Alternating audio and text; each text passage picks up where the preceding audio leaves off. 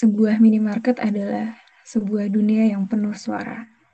Mulai dari denting pintu, selebriti di TV yang mengiklankan barang baru, sapaan selamat datang oleh karyawan, suara mesin pemindai harga, kerisik pelanggan mengambil barang lalu menaruhnya di keranjang belanja, juga ketukan sepatu yang hilir mudik ke seluruh ruangan.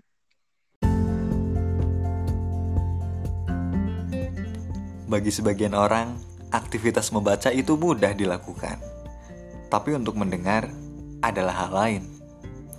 Hai, selamat datang dan selamat bergabung di Kanigara. Di kanal ini, saya akan membaca puisi, membaca prosa dan bercerita. Semoga kita bisa berbagi baca dan berbagi dengar bersama.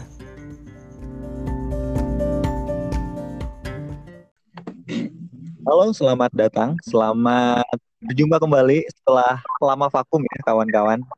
Pendengar semua yang baru datang juga uh, di segmen yang baru ini. Ini mungkin baru pertama kali kita mendatangkan tamu dan uh, dan mendiskusikan atau membagi bacaan dari tamu tersebut. Jadi uh, ada satu tamu yang membawa satu buku dan kita akan uh, ngobrol soal itu.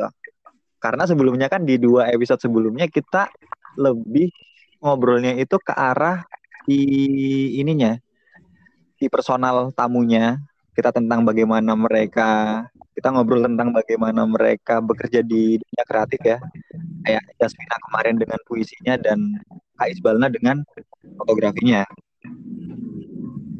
Ya kali ini kita kedatangan tamu? Mbak Gumilang Nur Afifah. Hai apa kabar? Halo apa kabar Eh. Aku nanya apa kabar dan kamu belum jawab kabarnya, tapi kamu langsung nanya balik. Kenapa ya? Kayak itu kayak orang yang ada orang bilang makasih terus bilang makasih juga. Iya kan, tidak menjawab. Eh tapi Kak Gumilang, enggak deng, langsung aja ya, panggilnya Gumilang aja karena aku udah biasa manggil Gumilang juga. Jadi teman-teman, by the way, uh, Kak Gumilang ini dia sahabat uh, bukan sahabat juga sih dia menolak buat punya sahabat sebenarnya tapi dia adalah kawan baik. Kayak hampir-hampir kami punya banyak kesamaan. Maka dari itu uh, setahun belakangan kami juga sering berbagi buku nih gitu. Maka dari itu kayak eh buat episode yang pertama kayaknya seru deh gitu kalau manggilnya kalau mang kalau manggil Kak Gumilang ini gitu. Karena uh, buku yang dia baca kebetulan juga aku baca gitu. Jadi kayak pilihan bukunya itu lebih banyak aja buat dibahas. Gitu nggak sih? Iya, meskipun aku geli dipanggil kak sih. langsung aja ya Gum ya, langsung gemilang gitu kayak biasa. Hmm, iya. Oke, okay, uh, baik. Semoga kamu juga kabar baik. Iya, kabarku baik sekali akhir-akhir ini. Apalagi malam ini kan? Iyalah malam ini akhirnya kita berkesempatan buat ngobrol gitu setelah sekian lama kayaknya kita hampir nggak mendengarkan suara satu sama lain. Yes. Mm -mm. Jadi gue bilang mau perkenalan dulu nggak kayak kamu itu siapa gitu. Maksudku uh, aku mengenal Gumilang ini seorang barista dari Semarang. Ya kalian bisa memanggilnya itulah gitu. Profesinya itu barista.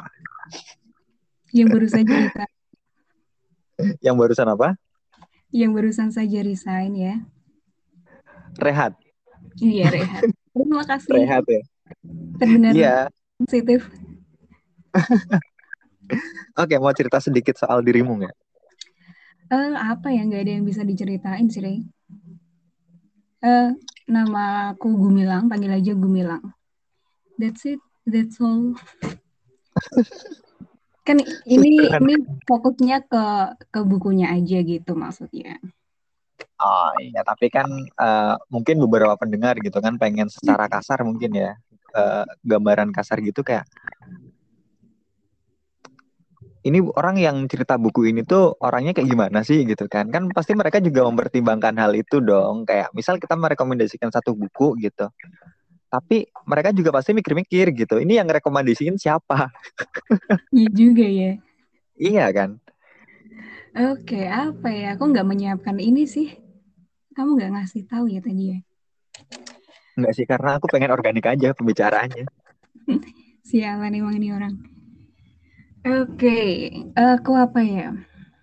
Benar kata Renan, uh, I'm a barista. Uh, aku suka baca novel belakangan uh, banyak baca dari novel Jepang. Terus apalagi Re? Ya kalau kamu ngerasa itu cukup nggak apa-apa kok. Udah Cukup menurut Oke oke oke. Ah, cukup sih. Um, kita langsung mulai aja kali ya. Jadi kita bakal bahas buku apa nih? Kita bakal bahas Convenience Store Women karyanya saya Kumurata. Mm -hmm. Itu kalimatku belum selesai ya, harusnya titik. Kita akan baca Convenience Store Women karya saya Kamurata. Gitu. Oke. Okay. Dan ternyata kita baru sadar entahlah hmm. kayaknya aku doang yang baru sadar bahwa ini tuh udah ada terjemahan bahasa Indonesia-nya dari satu tahun lalu gitu Agustus 2020 yang nerbitin Gramedia dengan judul Gadis Minimarket. Iya. Uh, boleh diceritain nggak ini tuh bukunya menceritakan soal apa gitu? Oke, okay. kayaknya kemarin kita janjinya kita bakal bahas buku deh, bukan aku yang bahas buku deh. Ini nanti kita bahasnya tetap berdua kan ya? Tetap berdua kok. Nanti aku bakal menimpa. Pun kamu juga boleh mempertanyakan uh, bagaimana hasil bacaku. Oke. Okay. Jadi convenience store woman itu singkatnya adalah keseharian seorang karyawan minimarket bernama Keiko Furukara yang oleh masyarakat itu dipandang aneh karena dia masih bekerja sebagai karyawan part-time di minimarket sedangkan usianya sudah 38 tahun. Gitu. Nah, uh, seiring berjalannya cerita, uh, ini itu memportret bagaimana masyarakat menganggap ini hal yang aneh gitu. Secara garis besar itu sih. Mm -mm. Atau Renan mau Jadi, nambahin? Hmm, aku nambahin teknisnya aja mungkin ya. Jadi novel ini tuh ditulis dengan gaya penceritaan sudut pandang orang pertama. Jadi aku di tokoh novel ini adalah si Keiko Furukura ini. Furukara. Yang Furukura. Furukara. Iya, iya. Furukura dan dia Furukara. berusia Aduh, maaf ya aku banyak bercanda. Enggak apa-apa. Jadi si Keiko Furukura ini dia berusia 36 tahun dan dia sudah bekerja di minimarket itu dari usia 18 tahun saat dia pertama kali kuliah. Begitu. Dan hmm, sebenarnya iya benar uh, novel ini tuh memotret bagaimana orang yang berbeda dari masyarakat usia 36 tahun masih kerja part time dan tidak pernah berkencan dengan siapa pun apalagi menikah dan punya anak itu dianggap aneh gitu. Dianggap uh, keluar dari hal-hal yang normal. Secara gambaran kasar mungkin gitu ya yang bisa aku dan Gumilang gambarkan gitu. Cuman uh, biar obrolan makin menarik gitu dan kalian tuh makin makin ingin membacanya barangkali mungkin kita bisa bahas lebih dalam uh, mungkin kesan-kesan yang dibat ya kesan-kesan yang didapatkan oleh Gumilang deh soal buku ini dulu apa begitu oke okay. kalau kesan berarti ini uh, pribadi banget ya jadi mm -hmm. kalau kita sering dengar ini nih love on the first sight, aku ke convenience store itu kayak love on the first paragraph. Gitu. Jadi aku baca paragraf pertama dan aku langsung suka sama uh, novel ini karena menggambarkan apa ya hal yang dekat denganku sebagai barista gitu. Oke. Terus setelah baca, ya menarik tadi Re. Jadi apa ya? jadi aware bagaimana oh ternyata uh, begini ya sebuah masyarakat atau society itu membentuk suatu individu gitu. Hmm. Dan juga ada isu gender kayak toxic masculinity kayak di salah yeah. satu tokohnya kalau kalian kalian baca nanti ada sama ketika novel ini uh, aku menyelesaikan novel ini aku merasa jadi lebih apa ya jadi lebih bebas bahwa aku tuh bisa dan perlu nyaman dengan diriku sendiri dengan apa yang aku jalani gitu loh gitu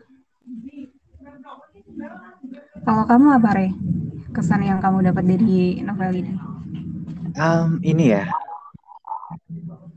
sama sepertimu bahwa aku pertama kali jatuh cinta ya di paragraf pertamanya gitu soal bagaimana Keiko menceritakan bahwa minimarket dunia minimarket adalah dunia suara. Jadi dia menggambarkan dengan detail gitu kan bagaimana suara AC, bagaimana suara langkah manusia, bagaimana bagaimana uh, bel pintu gitu ketika orang datang atau suara-suara ketika orang membuka botol gitu atau mengambil kaleng dari kulkas. Itu tuh apa ya? Kita langsung uh, ke bawah ke dunianya si Keiko ini gitu.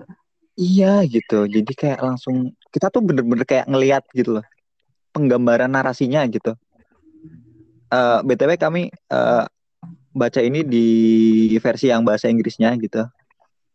Jadi misalnya kalian baca nanti di versi yang bahasa Indonesia mungkin kayak rada berbeda karena penerjemahnya kan juga berbeda. Mm-hmm. Ya, karena jelas bahasa asli dari novel ini kan bahasa Jepang lalu diterjemahkan ke bahasa Inggris gitu. Lalu uh, ada orang Indonesia yang di oleh Gramedia oleh Gramedia itu dia mener menerjemahkan ke dalam bahasa Indonesia. Jadi uh, mungkin karena beda penerjemah, beda editor juga, mungkin narasi yang dibawakan teknisnya mungkin berbeda gitu, meskipun ya menyampaikan hal yang sama gitu mungkin ya. Iya. Tapi kalau yang aku baca dari versi bahasa Inggrisnya tuh bener-bener kayak kita ngerasa dekat gitu loh. Aku tuh ngeliat pengamatannya Keiko gitu kan soal hal-hal kecil gitu yang sering luput dari kita itu uh, bisa kita romantisir gitu. Aku tuh merasa merasa bener-bener masuk sih bener kata Gumilang tadi dan dan ya karena aku orangnya emang suka meromantisir sesuatu mungkin ketika ada kaleng jatuh di ceritanya aku mungkin bakal jatuh cinta sama kaleng suara kalengnya itu gitu. Atau suara koin atau suara bill gitu. Tapi setelah aku baca keseluruhan ya mm-hmm. bener-bener kompleks sih. Karena uh, di situ kan ada tokoh yang namanya Sirahara gitu kan yang di setengah dari novel itu tuh kejadiannya tentang setelah Sirahara masuk ke ke kehidupan nyamannya Keiko. Iya. Yeah. Uh, dan dan dari situ uh, Keiko mulai berusaha berubah sih. Karena ya dia udah mulai kenal sama si Sirahara yang sebenarnya toksik ini dan aneh dan sebenarnya kayak ini tuh karakter kunci juga nggak sih kayak misalkan buku ini hanya ditulis ha, ha, hanya mempunyai tokoh Sirahara da, eh, hanya mempunyai tokoh Keiko dan yang lain tanpa Sirahara itu mungkin nggak bakal semenarik ini gitu karena konflik-konflik yang muncul kan sebagian besar karena si Sirahara ini gitu. Bener-bener. Hmm. Komplit sih ya.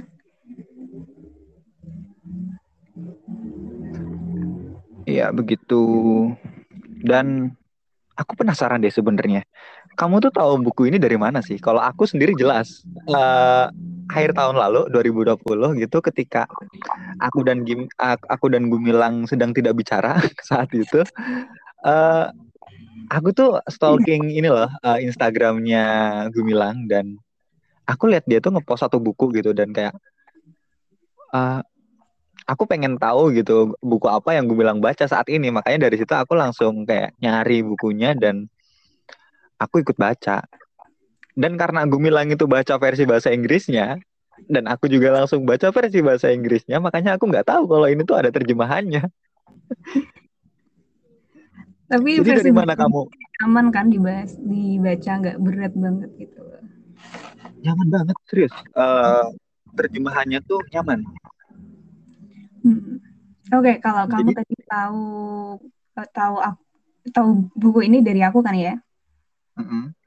kalau aku aku post aja sih biar kamu baca re serius Enggak. Oke, aku lupa sih. Yang jelas itu uh, pertengahan 2020 tuh aku banyak baca novel Murakami beberapa.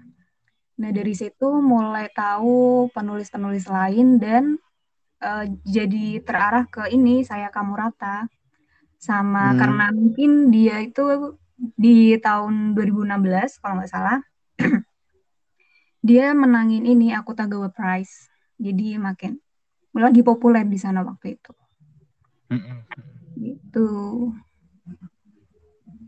dan habis itu kamu ngepost di IG dan aku kebetulan tahu dan akhirnya aku juga ikut baca gitu ya. Yeay. Tapi ini loh, uh, gimana? Iya enggak enggak kamu. Oke. Okay. Um, sebenarnya tuh aku lumayan ini loh kayak lumayan ngerasa rada cocok dengan si tokoh utama gitu. Meskipun jelas aku nggak se nggak seperti dia gitu. Maksudnya uh, aku tuh pengen bilang bahwa dia aneh, tapi tuh karena dia tuh hanya berbeda gitu, bukan aneh menurutku. Tapi uh, karakternya dia gitu tuh kayak sedikit eh, sedikit-sedikit mirip dengan diriku gitu. Dan kalau menurut kamu gimana? Maksudnya apa yang kamu tangkap dari karakter utama ini? Apa ya? Kalau kita baca sebuah karya terutama yang fiksi itu tuh kalau aku pribadi ya seringnya tuh jadi ngerelatin ke diri sendiri. Tuh jadi mm -hmm. ya, saya, pertanyaannya tadi apa ya? Uh, pertanyaannya adalah. Apa tadi? Pertanyaannya nah, adalah apa sih hal-hal yang kamu tangkap dari tokoh ini? Iya, Dan aku pengen kamu nyeritain tokoh ini tuh sebenarnya kayak gimana? Tokoh utama si Keiko Furukura ini menurutku atau yang pembaca perlu tahu ya. Oh gini-gini aja. Yang menarik itu karena satu itu tadi kan backgroundnya dia udah udah cukup dewasa tapi masih kerja part time yang oleh masyarakat dianggap aneh. Jadi uh, sama ini juga dia tidak tertarik dengan pernikahan dan memiliki anak. Nah tiga hal itu itu bisa dibilang aneh singkatnya dia aneh dan apa ya Re?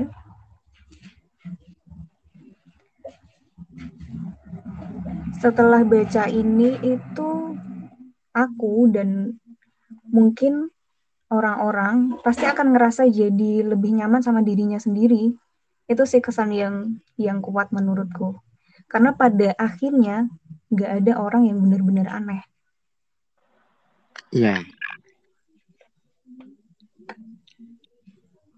Pada akhirnya juga ini ya maksudku ketika ketika aku membayangkan diriku adalah Keiko gitu kan dan ya memang kita bisa jadi lebih nerima diri sendiri kan Mm-mm. Mm.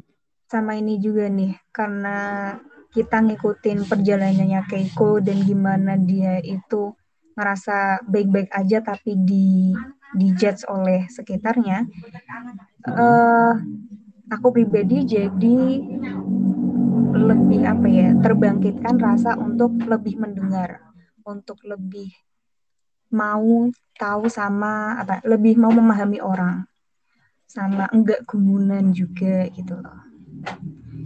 Mm-hmm. bagus sih menurutku.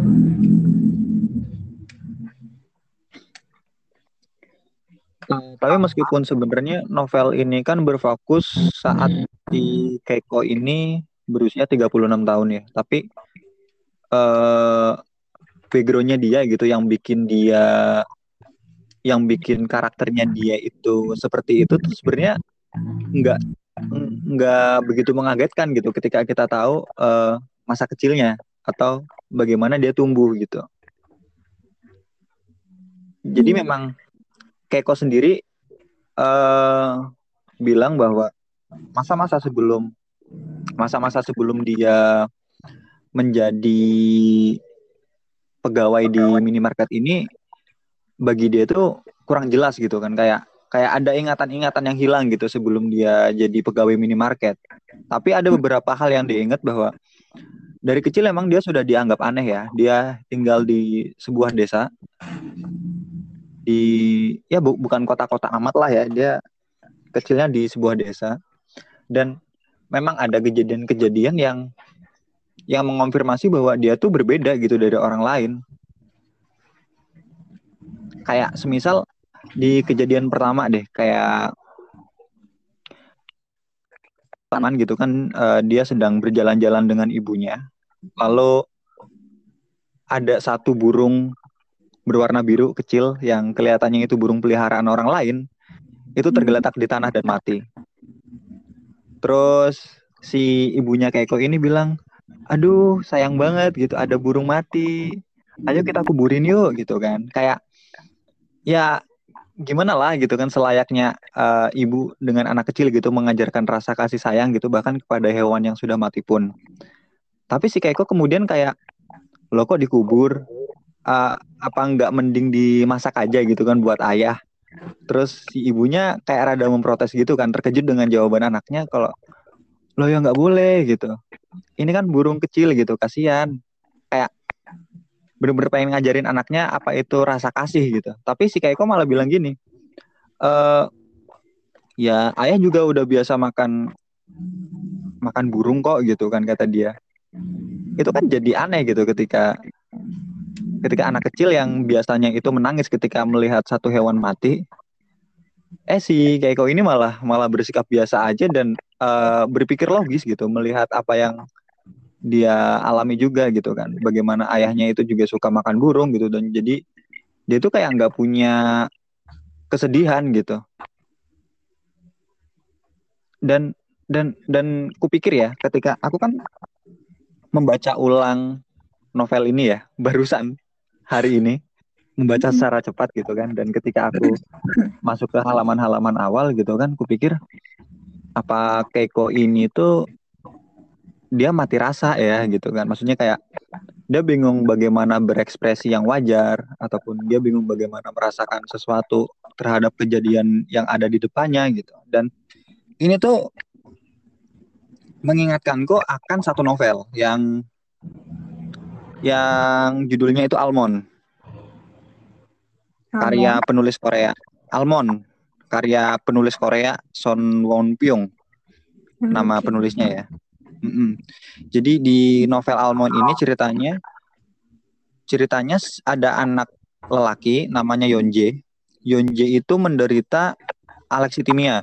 Alexitimia itu kayak kayak mati rasa gitu loh. Kayak hatinya tuh nggak bisa nggak bisa memproses nggak bisa memproses perasaan yang harus dirasakan gitu. Dia tuh nggak bisa kayak ngerasa sedih, panik, takut gitu loh dan itu cukup merepotkan karena uh, tapi ya balik lagi bahwa novel Almond ini memang memang genre-nya itu psikologis ya.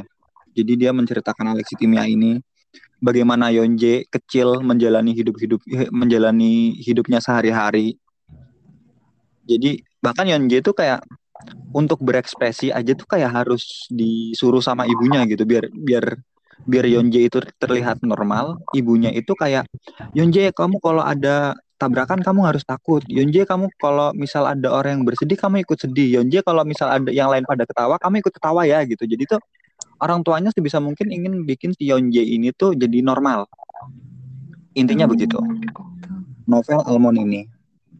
Terus uh, aku mencoba membandingkan karakter si Yonje ini ke si Keiko ini gitu. Apakah Keiko ini juga menderita alexitimia gitu kan? Cuman ternyata setelah aku pikir-pikir enggak juga gitu. Keiko tuh punya standpoint yang jelas. Kalau si Yonje ini kan beneran dia tuh buta rasa kan dan buta hmm. ekspresi. Tapi kalau si kalau si Keiko ini aku pikir dia hanya punya standpoint ataupun kayak uh, pegangan dalam hidup yang yang berbeda aja di gitu dari dari masyarakat normal. Dan karena itu dia dianggap tidak normal. Padahal uh, apa yang dia lakukan itu sebenarnya baik-baik aja gitu. Bener katamu bahwa Keiko ini merasa baik-baik aja. Cuman uh, orang-orang di luar dirinya ini yang entah bagaimana mengasumsikan bahwa dirinya aneh. Begitu itu mungkin kayak masa kecilnya Keiko gitu kan ketika aku mencoba membandingkan dengan Yonje dan ternyata beda. Keiko cuma punya standpoint yang berbeda tapi tapi dari situ tumbuh gitu loh Gum. Bahwa bahwa Keiko ini akhirnya tuh uh, menerima diri bahwa dia dia perlu beradaptasi gitu. Makanya ketika masa-masa awal di masa-masa awal ketika kerjanya itu ketika dia mulai kerja di minimarket dia kan bener-bener kayak kanvas yang polos gitu gak sih? Kayak apa pun yang diperintahkan atau apa pun yang sesuai standar toko itu bener-bener dia dia dia pegang dia erat gitu praktekkan gitu ya? pegang erat gitu gitu. Jadi kayak kayak si Keiko ini kayak robot gitu loh yang diprogram hanya untuk menjadi pegawai minimarket. Begitu kalau kamu tuh ngerasanya tuh Keiko ini secara pribadinya Keiko ya itu aslinya tuh dia kayak gimana sih? Atau atau atau kamu tuh setuju gitu dengan pendapatku? Pendapatmu yang mana? Yang bilang bahwa Keiko ini sebenarnya hanya punya pegangan yang berbeda aja dari orang lain dan dan karena dia dia sadar dia berbeda terus makanya dia mencoba adaptasi dan menjadi semacam kertas polos gitu Mm-mm, setuju. Karena sama tadi kan karena aku bilang bahwa apa sih ya? Uh, setelah membaca novel ini orang mungkin akan apa ya lebih aware sama sebenarnya normal sama nggak normal tuh apa sih? Sebenarnya salah sama benar tuh apa sih? Siapa yang bikin ini salah, ini benar? Siapa siapa yang bikin ini normal atau nggak normal gitu? Gitu dan mm-hmm. iya uh, kayak kok fine fine aja itu tadi sih Re.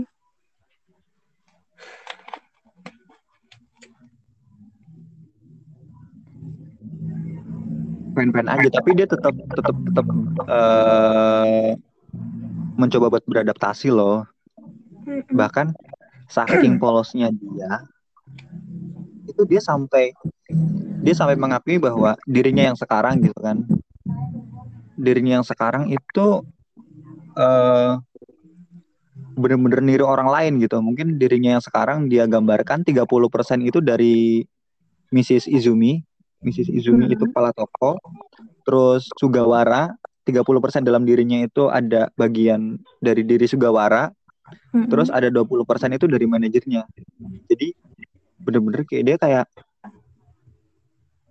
mungkin karena dia tuh merasa uh, merasa butuh dipandang normal ya. Pada akhirnya dia terus niru orang-orang normal di sekitarnya. Orang-orang uh, teman-teman di lingkungan kerjanya gitu. Oh iya, aku jadi ingat waktu salah satu eh dia ketemu temannya, terus dia pakai baju hmm. apa buat nyesuaiin Iya iya. Oh itu ada di ada detail seperti itu sih, Re. Detail yang aku nggak nggak. Mm -mm. Dan itu sebenarnya menggambarkan cukup banyak hal bagaimana karakter Keiko ini. Meskipun terus aku aku jadi aku jadi mencoba ini loh bercermin ke diriku sendiri. Apa salah gitu kan orang um, meniru gaya orang lain gitu, meniru menurut cara bicara orang lain, meniru bagaimana mereka berdandan, bagaimana mereka berpakaian, bagaimana mereka berjalan gitu. Dan kupikir sebenarnya itu hal wajar aja gitu. bahkan kita pun ya kita pun uh, sebagai pribadi kita yang sekarang kan juga dipengaruhi oleh banyak hal dan seringnya kita nggak sadar gitu entah dari cara bicara kita ataupun cara berjalan kita itu kan pasti karena ngelihat orang lain gitu dari dulu dan tapi yang berbeda adalah si Keiko ini seperti melakukan itu dengan jelas dan sadar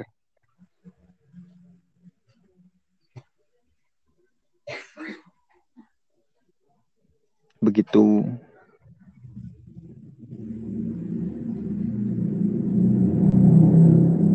Halo. Halo, aku menyimak. Ini sebenarnya narasumbernya siapa deh?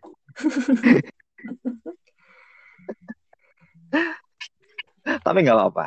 Kita di sini nggak selalu berpatok bahwa aku jadi host. Jadi kita ngobrol biasa aja gitu, berbagi berbagi apa yang kita dapat gitu di buku ini dan barangkali itu bermanfaat buat para pendengar ya.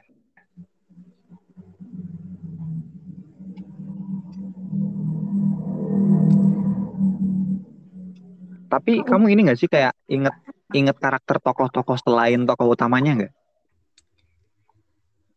Aku kalau dari nama enggak, tapi peran-perannya iya. Oke. Okay, oh ya by the way ini teman-teman, karena si Renan ngajakin apa ngobrolin soal buku ini dan kita bacanya tahun lalu ya Ria? Akhir tahun lalu Desember kayaknya. Desember alih-alih uh, baca ulang atau ngulik novel ini lagi, uh, aku justru nggak baca sama sekali. Maksudnya nggak baca ulang lagi. Kenapa? Karena aku sebenarnya juga penasaran sebenarnya novel ini tuh meninggalkan kesan apa di aku gitu. Jadi mungkin nanti kayak beberapa detail kayak nama orang atau kutipan aku lupa karena sorry itu sengaja. Tapi pada akhirnya kamu bingung kamu mau nyampein apa kan? iya, karena iya sih. Iya. Maaf ya teman-teman. Eh santai. Aku juga punya pertanyaan-pertanyaan dan aku juga berusaha buat mancing gitu kan, mancing ingatannya Gumilang gitu dan barangkali itu bisa membuatnya bercerita. Ya. Jadi balik lagi ke pertanyaanku yang tadi, uh, meskipun kamu nggak uh, nggak hafal nama-namanya, cuman cuman tau lah ya bagaimana uh, tokoh-tokoh selain tokoh utama ini berperan gitu. Halo, tadi connecting. Halo. Halo, tadi connecting. Iya, aku ulang ya. Oke. Okay. Sampai yang pertanyaan. Oke, balik lagi. Uh -uh. Balik lagi ke pertanyaan tadi ya meskipun kamu kan nggak eh,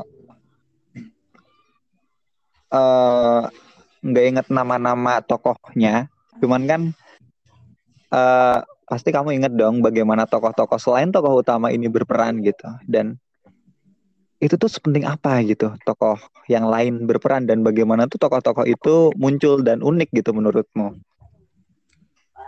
Oke, ada satu tokoh yang menurutku unik, penting dan dan gak bisa dihilangin sih yaitu Shiraha itu Shirahara mm -mm, Shirahara karena menurutku dia toksik ya. Mm. tapi oke okay, dia toksik dan si Shirahara ini tuh marah ke marah sama lingkungan sosial yang menuntut banyak hal tapi sebagai uh, meskipun dia itu tuh menyebalkan, dia tuh somehow nggak salah juga gitu loh, Rey. Salah karena dia itu ngerasa terlalu dituntut sama masyarakat. Menariknya di situ kayak misal uh, pria itu dituntut untuk mapan kan, tapi dia di situ mapan. Terus dia meluapkan kekecewaan kekecewaannya ini ke Keiko. Meskipun aku juga iba ke Keiko, tapi jujur aku juga iba ke Shirahara gitu loh. Sama tuntutan yang dia timpakan oleh masyarakat itu. Dan in the end of the day, balik lagi, kita jadi nggak bisa ngejudge uh, sembarang orang meskipun si Shirahara ini toxic atau apalah kita juga nggak bisa ngejudge dia itu tuh kayak gitu karena apa. Kita nggak tahu ceritanya gitu loh. Kalau kita, itu kita aplikasiin ke kehidupan kita sebenarnya. Itu yang menurutku menarik.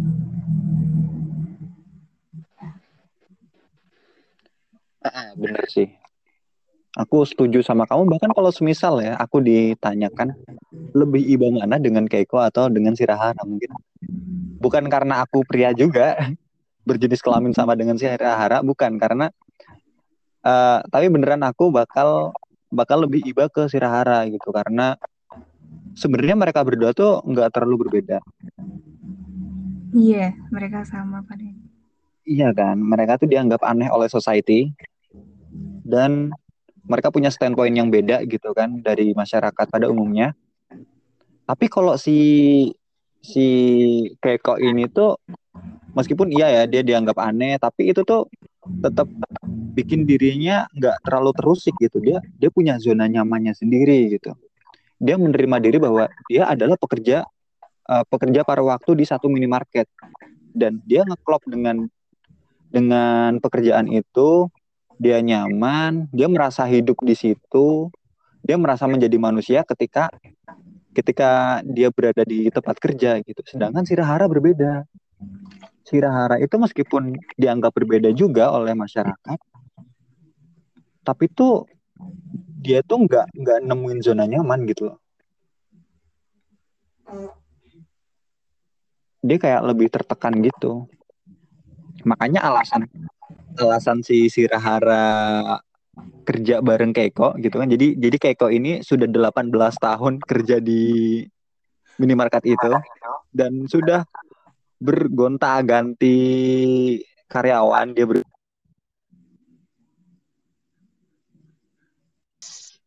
di di waktu novel ini diceritakan Sirahara masuk tuh masuk jadi karyawan yang yang ngeselin banget yang toksik yang yang dia tuh emang kayak kelihatan gak niat kerja gitu. Dan ternyata iya dia nggak niat kerja. Dia nggak niat nyari duit gitu. Dia dia itu masuk ke masuk jadi pekerja minimarket itu uh, cuman pengen nyari istri. Dia pengen nyari calon istri. Jadi tuh dia uh, uh, dia pikir bahwa bahwa pekerjaan minimarket ini kan didominasi perempuan ya. Jadi itu dia pengen masuk ke situ, pengen gabung di situ, pengen lihat pegawai-pegawai mana yang sekiranya bisa dia jadikan istri gitu kan. Dan ketika kata si Sirahara ini, ketika pegawai di situ tuh nggak ada yang cocok, akhirnya tuh dia mencoba menawarkan diri ataupun kayak nyari pasangan nikah itu ke customer-customer gitu dan itu uh, terkesan mesum gitu. Iya gitu kan. Sama, sama uh, dia dia sama orang asing gitu customer yang masuk ke minimarket itu. Namanya nama minimarketnya itu Smile Mart. Dia masuk ke mm, jadi setiap ada customer yang masuk dan dan pasti dia orang asing gitu customernya langsung kayak diajakin nikah gitu loh digoda-goda gitu. Jadi kan itu kayak meresahkan ya meresahkan. Dan pada akhirnya dia dipecat begitu. Setelah dipecat itu baru dia kemudian deket sama si Keiko ini. Dia cerita sama Keiko masalah hidupnya. Dan tapi ini uh, soal bagian toksiknya ya. Dan kata aku bilang kan dia lumayan seksis dan aku menyetujuinya. Jadi jadi itu ketika si Sirahara ini disuruh oleh manajernya karena dia dia kan kerja kan dan jelas punya job desk kan hmm uh, si Sirahara ini diminta buat merapihkan rak-rak.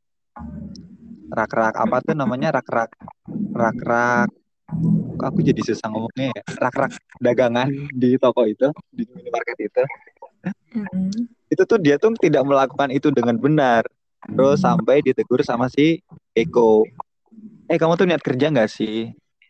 Kamu masa uh, males-malesan terus gitu kan tidak pernah melakukan sesuatu dengan benar. Terus kata si kata si Sirahara dia bilang gini loh eh, hal-hal yang kayak gini merapikan sesuatu member, uh, membereskan barang dagangan itu kan emang emang kerjaan cewek gitu.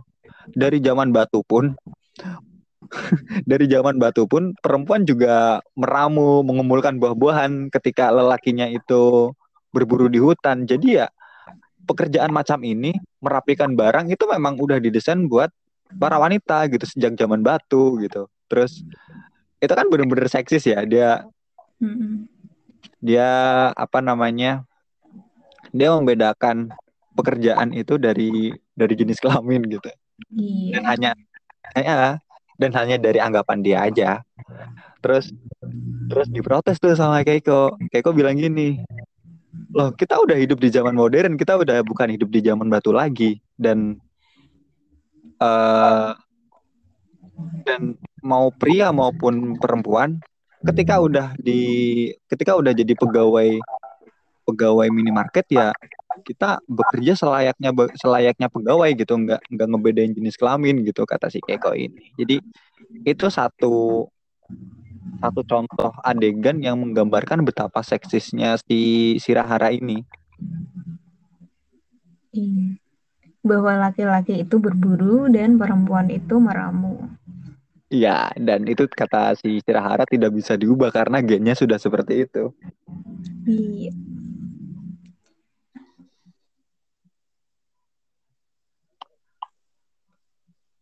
Tapi coba deh kita ngomongin ini. Ngomongin hal-hal yang di luar lingkup lingkup kerjaannya Keiko gitu kan. Bagaimana dia uh, bergaul dengan dengan teman-teman kuliahnya atau bergaul dengan keluarganya. Kamu cukup ini nggak sih Gum cukup nggak nggak sih bagaimana dia mencoba menyesuaikan diri gitu? Enggak gimana tuh? Kirain kamu yang mau lanjut bahas karena kamu yang bawa ini menurut kamu deh gimana apa kesan yang kamu dapat dari cara dia bersosialisasi sama teman-temannya itu aku tuh pengen ini tuh gonta ganti Kok aku yang jadi hostnya man? Iya makanya sebenarnya tuh aku udah nyiap. A -a aku baca ulang secara cepat ya tadi sore hmm. dan mencoba nge-recall-recall ya karena sebelumnya udah baca jadi kayak gampang aja gitu ngikutin alur alurnya. Dan dari situ aku kayak nyatet beberapa hal yang penting gitu dan dan sebenarnya aku bisa ceritain secara lengkap sih novelnya itu kayak gimana. Cuman kan inti inti inti acara ini kan bukan begitu ya. inti acara ini kan ngobrol ya, bukan aku monolog gitu loh. Oke, okay, sorry. Gini aja ya, karena di awal tadi aku udah bilang bahwa aku sengaja nggak baca ulang atau nge-recall uh, karena aku pengen pengen nge-recall dari yang terakhir aku bacakan. Iya. Yeah Oke, terlepas dari soal detail kayak nama, terus adegan-adegan yang cukup berkesan, aku menangkap novel ini tuh soal uh, masyarakat versus individu, atau uh, bagaimana masyarakat uh, membentuk suatu individu, membentuk uh, kepribadian orang-orangnya. Nah, dari dari tekanan masyarakat tadi atau apa ya bahasanya ya Rea? Tekanan sosial dong. Iya, oke kita pakai diksi itu. Dari tekanan sosial itu masing-masing tokonya itu menggambarkan uh, reaksi yang ada di masyarakat. Ada individu-individu yang memutuskan untuk menerima bahkan dengan senang hati. Ada individu yang menerima meskipun sebenarnya terpaksa juga. Ada individu yang marah karena ketika dia nggak bisa dia merasa apa ya terkucilkan kayak si Shirahara dan ada juga individu yang akhirnya bisa merdeka yaitu menurutku Keiko gitu kesan yang kuat uh, soal novel ini tuh apa? Ya menurutku ini tadi individu versus society gitu.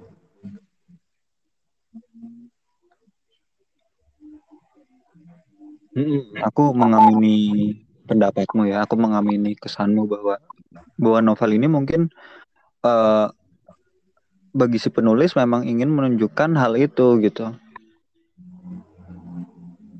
Hal yang kamu ceritakan tadi ketika uh, individu uh, versus society.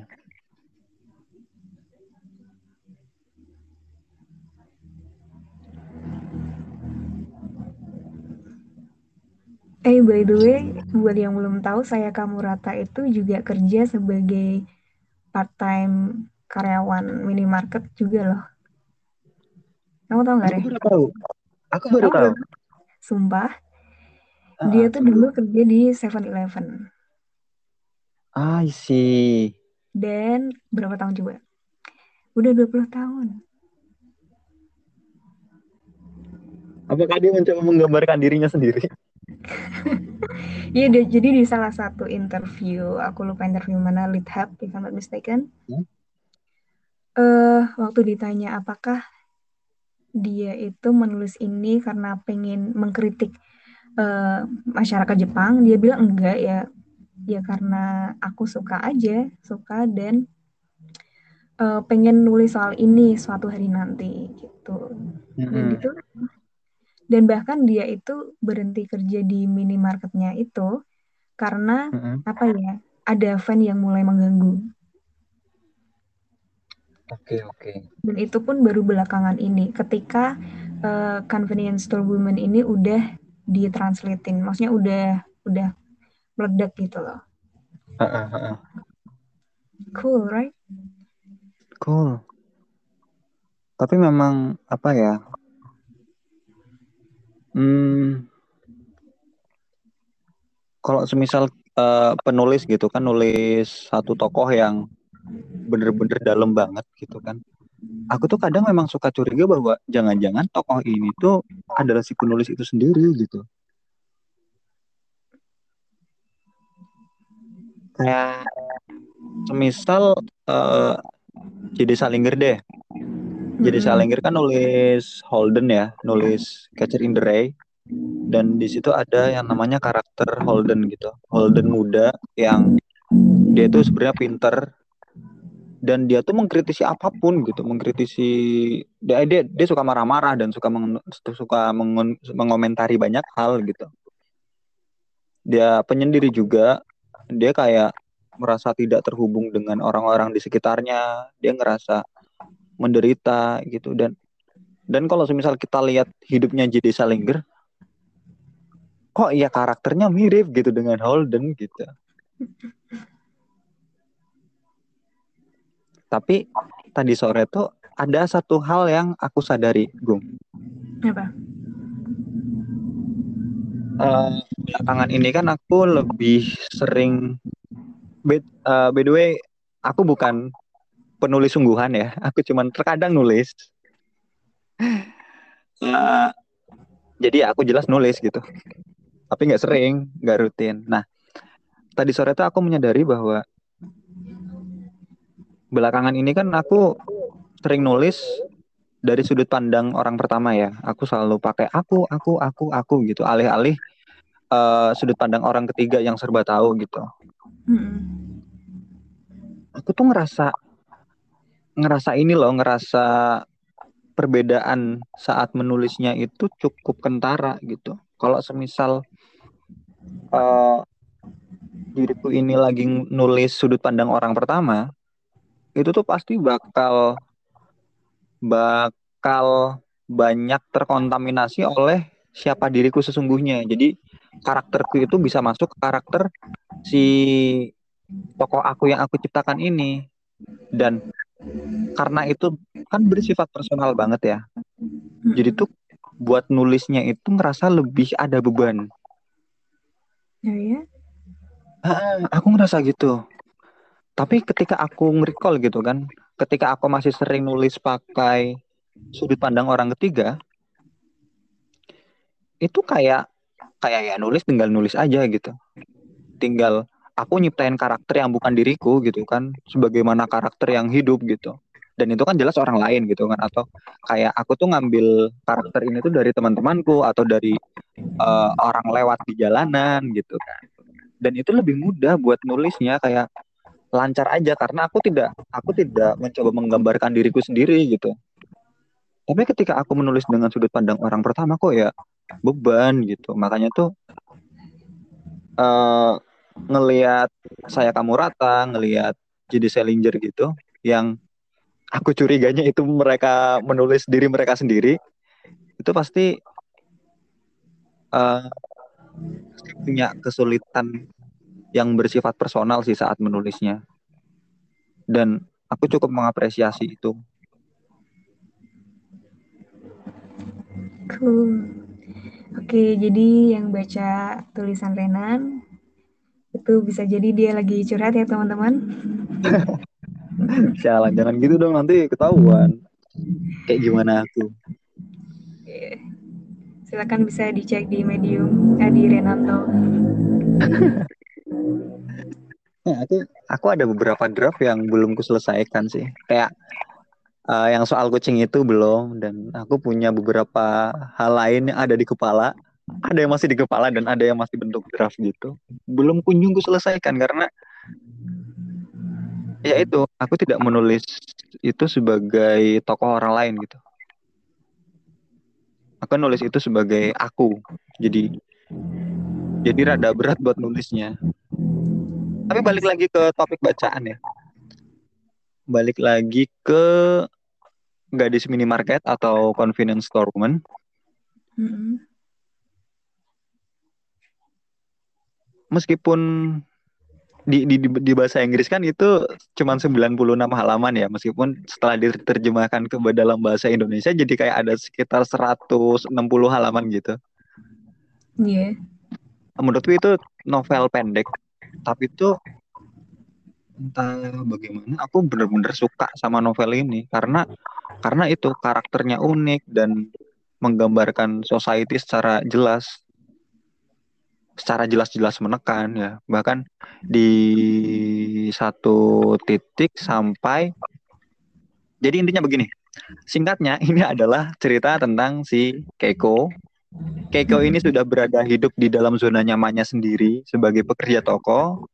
Kemudian Sirahara masuk Sirahara masuk dan kayak nyala-nyalahin Keiko bahwa Keiko ini gadis sisa gitu, usia 36 tahun tapi belum menikah gitu kan. Kamu tuh udah gagal menjadi manusia dan karena aku adalah pria gitu kan. Eh, si si Sirahara ini kan mulai manipulatif ya padahal dia cuma butuh tumpangan rumah, butuh makan aja.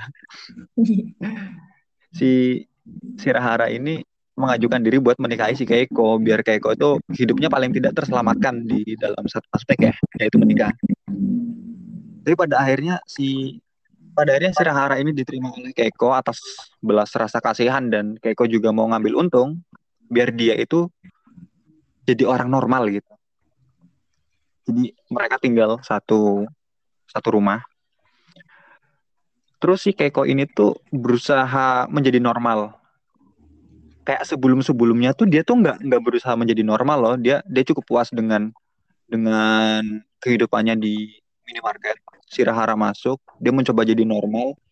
Dia cerita itu ke temennya si uh, siapa namanya? Pokoknya teman kuliahnya itu sering sering ini ya, sering ngumpul gitu di satu rumah. Di rumahnya Miho, kalau nggak salah namanya Miho. Dia tuh hmm. terus setelah si Sirahara masuk, dia mulai bercerita tuh, eh aku uh, ada cowok lo gitu kan. Aku ngedet lo aku tinggal sama cowok lo gitu. Terus ya jelas uh, teman-temannya yang dari tadi itu menganggapnya aneh kayak kayak ada sesuatu yang uh, bersemi gitu kan bahwa oh berarti si Keiko ini baik-baik saja nih gitu kan. Dia udah udah mulai kenal cowok gitu kan.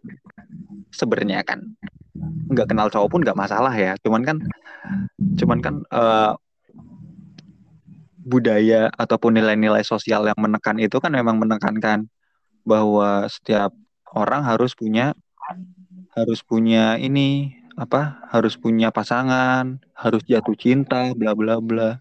Akhirnya kayak kok meskipun nggak sungguhan dia ngedate sama si Sirahara tapi tuh mulai gitu menceritakan perkembangannya ke Miho ataupun ke adiknya. Adiknya itu udah nikah dan udah punya anak adiknya cewek juga.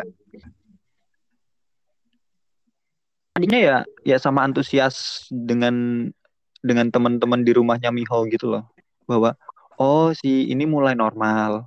Terus pada akhirnya ini kan permasalahan dia belum nikah ini sedikit terselesaikan ya dengan kehadiran Sirahara yang boleh diaku sebagai calon suaminya gitu.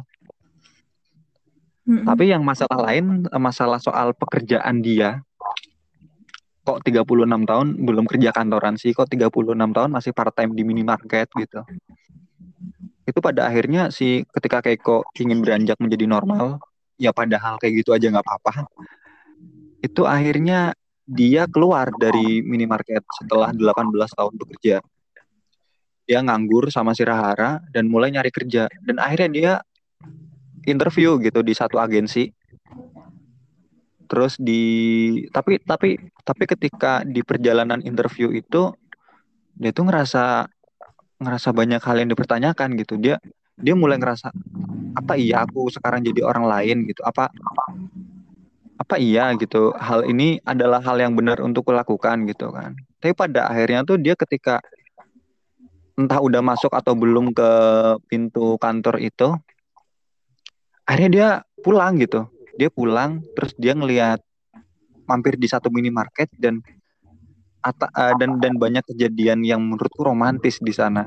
Antara bukan antara orang ya antara si Keiko ini dengan kehidupan minimarket. Bahwa dia tuh udah paham segalanya menyatu dengan kehidupan minimarket. Bahkan saking menyatunya nih si Keiko ini dia kayak dia kayak hewan yang sensitif terhadap perubahan cuaca dan bisa menentukan apa yang harus dilakukan gitu. Kayak oh misal hari ini tuh cuacanya begini suhu udara segini makanan apa aja yang bakal laku di jam segini dan makanan apa aja yang bakal nggak laku di jam segini dia dia sampai hafal siklus itu gitu karena udah 18 tahun bekerja. Dan dan saat saat saat ketika dia dia nggak jadi interview itu kan dia kan uh, mampir di satu minimarket. Terus abis itu dia menyadari bahwa ya ya udah aku emang nyaman kok jadi jadi pekerja minimarket meskipun itu bakal ber, berarti selamanya gitu kan. Dan ceritanya selesai di situ ceritanya dia menerima menerima zona nyamannya. Dia tidak lagi mencoba untuk menjadi normal di mata masyarakat intinya begitu sih. Dan menurutku itu ending yang bagus ya. Karena karena ternyata si penulis ini saya kamu rata ini juga tidak tidak menuntut hal yang normal kepada Keiko gitu. Bahwa ternyata Keiko punya pilihan untuk balik lagi menjadi dirinya menjadi 18 tahun pribadi yang terbentuk di minimarket itu.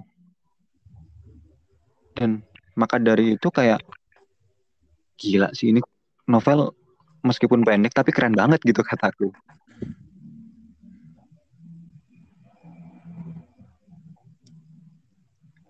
tapi tapi tapi ini nih kita bisa nyerempet pembahasan yang lain gitu kan. Si Keiko ini kan 36 tahun belum nikah dianggap aneh.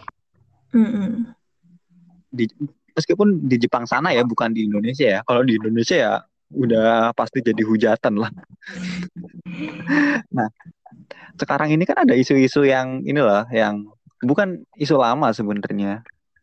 Tapi ada satu hal yang dianggap aneh oleh orang-orang kita yaitu yang lagi ramai di Twitter itu tentang child free atau pilihan untuk tidak punya anak. Kalau di Indonesia kan menurutku wajar gitu ketika sebagian masyarakat, sebagian besar malah reaksinya kayak kok aneh sih nikah kok nggak pengen punya anak gitu kan, bla bla bla. Dan uh, orang-orang yang orang-orang yang memilih untuk tidak punya anak ini dia kan jelas punya pegangannya sendiri kan dan menurutku harusnya sih dia mereka yang memilih untuk nggak punya anak ini ya jangan dianggap aneh gitu hanya berbeda saja dan dan ya mungkin orang yang memilih untuk tidak punya anak ini hampir mirip kayak Keiko gitu Cuman ini uh, di Indonesia dia mereka dianggap aneh begitu. Kalau menurutmu gimana nih soal soal bagaimana masyarakat itu seakan-akan boleh gitu menentukan mana yang normal, mana yang tidak, mana yang aneh, mana yang enggak gitu. Kalau uh, menurutmu sendiri gimana, Bu? Menurutku bukan bukan seakan-akan lagi sih, Re. Memang kenyataannya begitu deh. Tahu gak sih kalau aku tuh orangnya selalu abu-abu.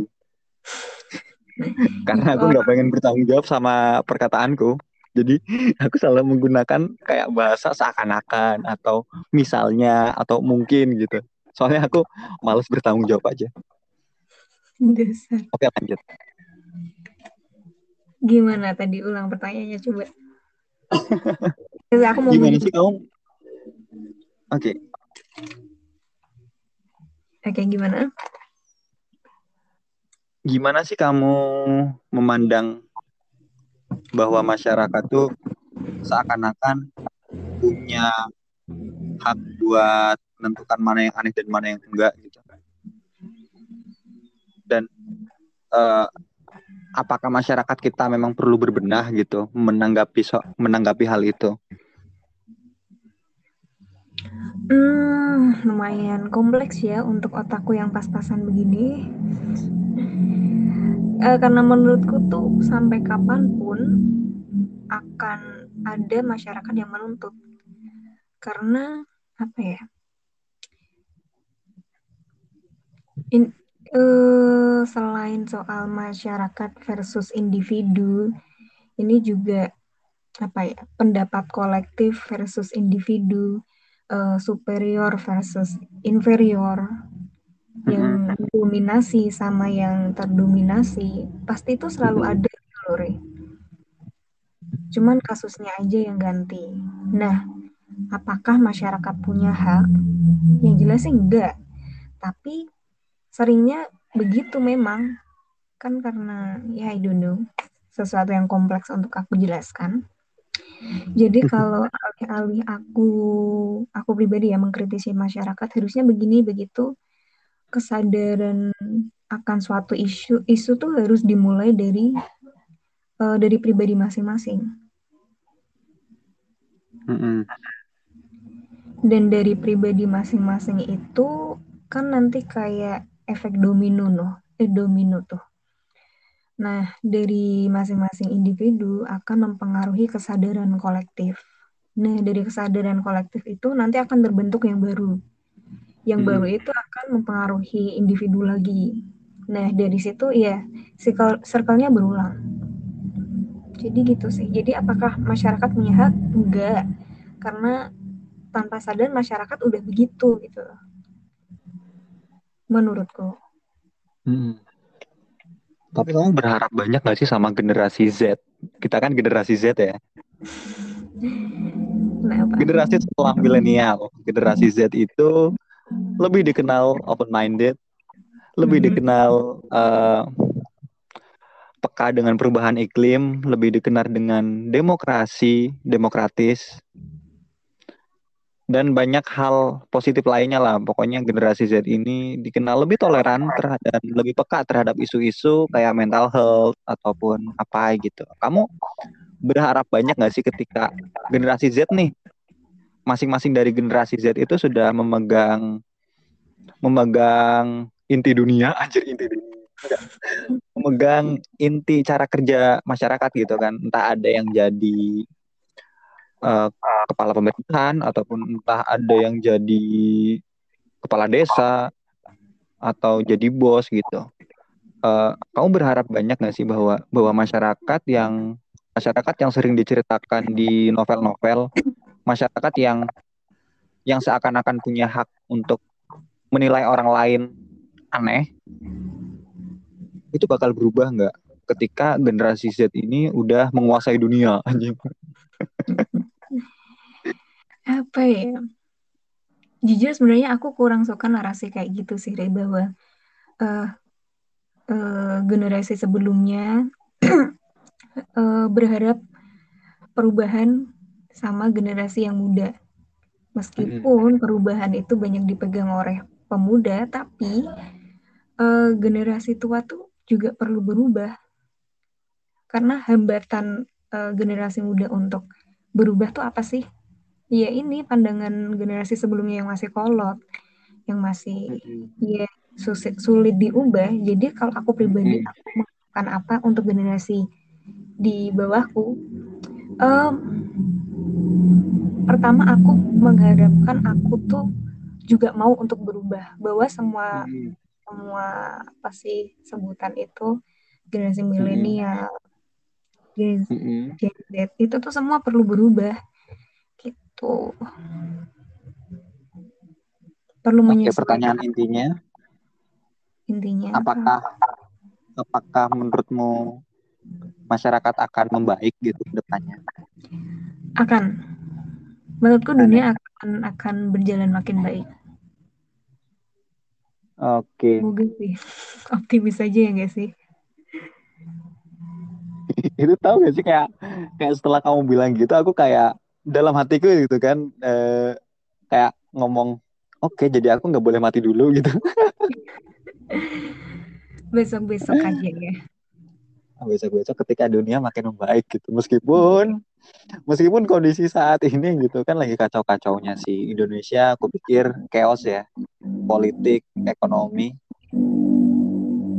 Banyak hal-hal lucu yang terjadi sebenarnya ya bukan lucu sih sebenarnya ini hal yang menyedihkan gitu ketika ironi, ironi gitu bagaimana demokrasi dipermainkan secara terang-terangan bagaimana bagaimana kejahatan itu bisa tampil di media secara besar-besaran bagaimana kejahatan itu mencoba diperlakukan dengan wajar gitu. Dan ya aku sendiri nih yang nggak memegang kunci perubahan. aku cuman mas-mas nganggur biasa yang kerjaannya ya omong tangi turu maem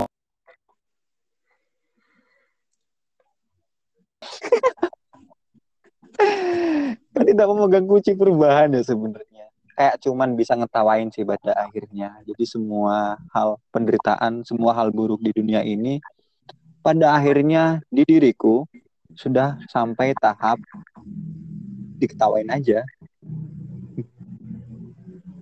Saking desperate-nya diriku gitu. Hanya ada satu kata, lawak ke. Bukan lawak, tapi lawak. Bukan lawan. sudah krisis saatnya membakar. Tidak, sudah krisis saatnya tertawa. Tertawa sampai mati kelaparan. Oke, kamu ada hal lain yang pengen disampaikan gak sih? Karena aku pikir obrolan ini sudah berjalan cukup lama dan kayaknya kita juga udah mulai terlepas dari pembahasan inti buku itu dan ya semoga uh, sedikit kesan-kesan kami tadi itu bisa membuat kalian setidaknya belajar gitu. Uh, setidaknya tuh tertarik dengan buku ini dan mungkin bisa menangkap isu-isu yang yang kami coba sampaikan dan kami dapat dari buku ini gitu. Jadi karena aku pikir ini sudah cukup lama. Kamu ada nggak sih hal lain yang pengen disampaikan, Gung? Nggak ada. ini deh, gini deh. Uh, misal kamu nih, Re. Menurutmu ini novel hmm. bagus? Gimana? Menurutmu ini novel bagus nggak? Menurutku itu novel bagus. Nah, uh, kenapa menurutmu ini perlu dibaca orang? Menurutmu ini perlu dibaca orang atau enggak? Kalaupun iya, kenapa? Oke. Okay. Setelah itu kamu juga menjawab pertanyaan yang sama atau enggak? Oh, tentu tidak. Sialan, pada akhirnya closing aku ya. iya dong, tetap. Gila, baru kali ini ada ada narasumberku yang hmm. yang berhasil mempermainkanku ya. Baru kali ini sebenarnya. Oke, jadi pertanyaan tadi ya aku jawab. Buku ini bagus dan perlu dibaca oleh banyak orang karena ini uh, menawarkan sudut pandang baru gitu.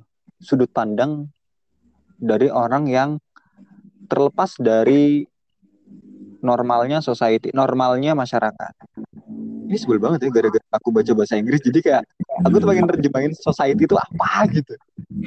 Ya udah masyarakat itu tadi bener ya bener bener, bener. society masyarakat ya? Oke. Okay. Iya. iya.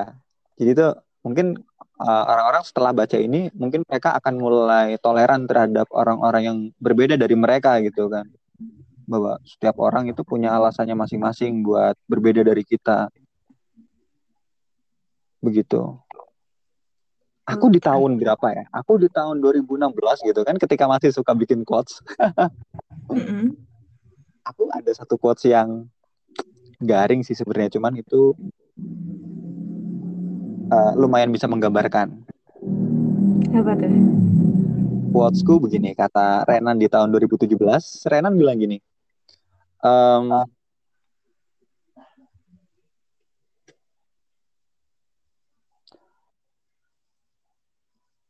Kok aku jadi lupa? Oke, okay, okay. Aku mencoba mengingat-ingat. Uh, hmm, eh, sebelah ini jadi pengen aku cut. ini nanti jedanya tuh di cut gitu gak sih, deh? Uh, agak ribet sih sebenarnya. Kayak kayak mungkin kalau misal jedanya di awal dan di akhir sih itu kan bisa di-cut ya. Cuman kalau jedanya di tengah-tengah tuh kayak males aja. Males nyari. Mm -mm, males nyari lagi kan bagian mana yang harus di-cut karena karena alatku juga tidak memadai. Karena Renan adalah perajin yang pemalas. Ya, aku perajin yang pemalas. Eh, aku masih mencoba mengingat-ingat quotesku di tahun 2017 loh. Iya, ini aku lagi ngulur-ngulur untuk ngisi suara biar kamu tuh nginget-nginget. Aduh. Sialan. Ini aku bantu ini loh. Mm -mm. Iya, masih masih kita tunggu ya teman-teman. Mm -mm. Oh ya, ini. Oke. Okay. Uh, eh, mungkin nggak persis seperti ini. Aku mencoba mengingat sesuatu yang terjadi sekitar 4-5 tahun yang lalu ya. Uh, mm -hmm. Kata-katanya begitu hmm, suatu masyarakat tanpa perbedaan. Bagaikan gurun pasir gurun pasir. Suatu masyarakat tanpa perbedaan. Bagaikan gurun pasir tanpa kaktus. Mereka semua sama kuning kering tanpa ada hijau yang menyegarkan.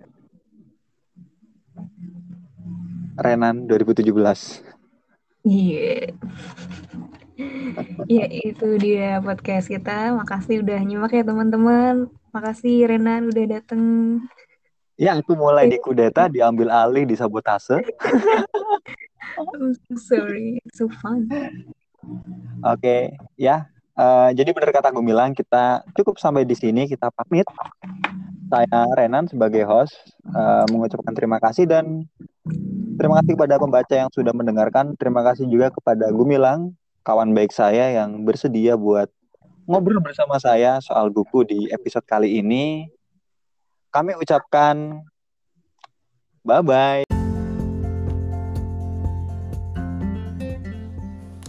Hai, kita semua telah sampai di penghujung acara. Terima kasih untuk kawan-kawan yang sudah mendengarkan sampai akhir. Nantikan konten-konten kami selanjutnya. Tetap membaca, mendengar, dan berkarya ya.